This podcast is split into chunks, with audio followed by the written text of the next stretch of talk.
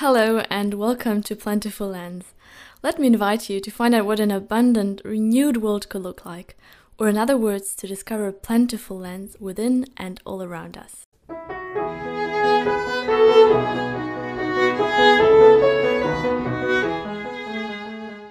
Beyond food production, comparing conventional and organic farming. When people think of farming, they will most probably think of the production of food. They will see images of herds of cattle, fields of wheat, or fruit orchards before their eyes. They will think of farmers working the field, of lush countrysides, and of supermarkets eventually providing its produce to us. In one way, this imagery is true. Farming is first and foremost about growing food for people. But the effects of agriculture stretch far beyond the visible and obvious. The very meaning of the word agriculture, the culture of the land, implies that it affects the land, the water, the air, the flora and fauna, briefly, the whole ecosystem in which it takes place. These are all things we won't find on the shelves of our supermarkets, but we know well that they matter to society and nature as a whole. In economic language, these are called public goods. Take, for example, the air that we breathe. We can't live without oxygen, without clean air. Yet you cannot buy clean air with money. Public goods are essential for living on our planet. They are usually difficult to grasp or to quantify, yet they have effects on the human health, the stability of the ecosystem as a whole, and on economic welfare. And farming plays a very important role in this. It's the same as with environmental consequences from the industry, to name just one example.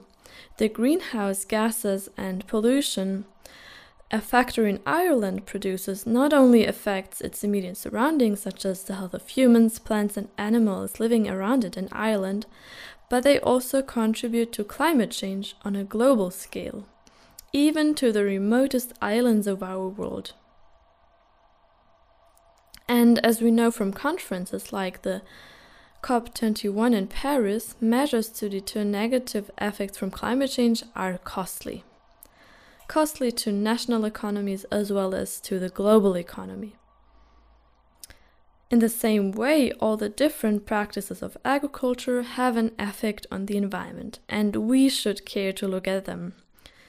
These effects can be negative as well as positive.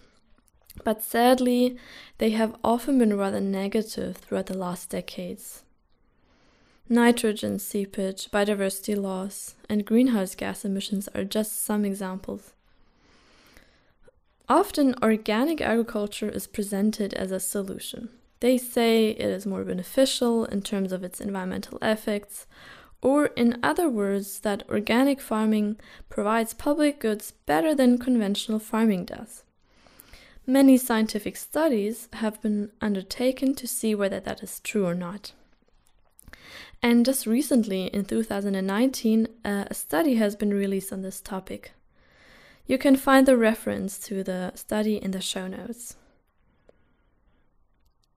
The well respected German Thünen Institute, um, that conducts scientific research on agriculture and the environment, has analyzed over 500 studies of the last 30 years, comparing 2,800 pairs of conventional versus organic farming systems and the way they affect the environment.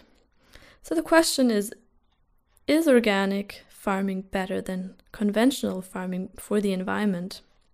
And what are the differences between organic and conventional farming? Essentially, in the study, they um, they studied seven areas or different public goods which are affected by farming in order to see whether organic or conventional farming perform better.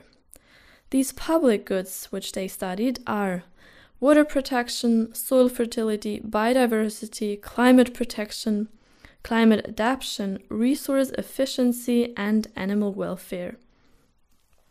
In this series, I invite you to come and join me as I investigate their findings and combine them with my or other people's personal experiences with farming.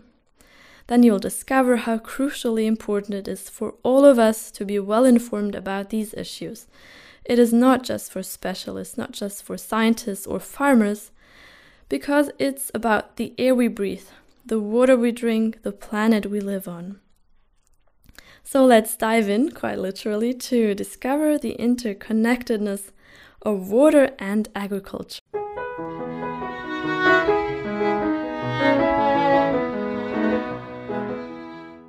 Thank you so much for listening. Feel free to comment, leave me a voice message, or ask me any questions. I love to hear your thoughts on what I've been talking about here.